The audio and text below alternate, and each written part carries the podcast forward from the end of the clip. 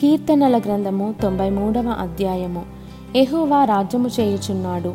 ప్రభావమును ఆయన వస్త్రముగా ధరించి ఉన్నాడు ఎహోవా బలము ధరించి బలముతో నడుము కట్టుకొని ఉన్నాడు కదలకుండునట్లు భూలోకము స్థిరపరచబడి ఉన్నది పురాతన కాలము నుండి నీ సింహాసనము స్థిరమాయను. సదాకాలము ఉన్నవాడవు నీవే. వరదలు ఎలుగెత్తెను. ఎహోవా వరదలు ఎలుగెత్తెను. వరదలు తమ అలలను హోరెత్తునట్లు చేయుచున్నవి. విస్తార జలముల ఘోషల కంటెను బలమైన సముద్ర తరంగముల ఘోషల కంటెను ఆకాశమునందు యహోవా బలిష్ఠుడు నీ శాసనములు ఎన్నడును తప్పిపోవు. ఎహోవా ఎన్నటెన్నటికీ పరిశుద్ధతయే నీ మందిరమునకు అనుకూలము.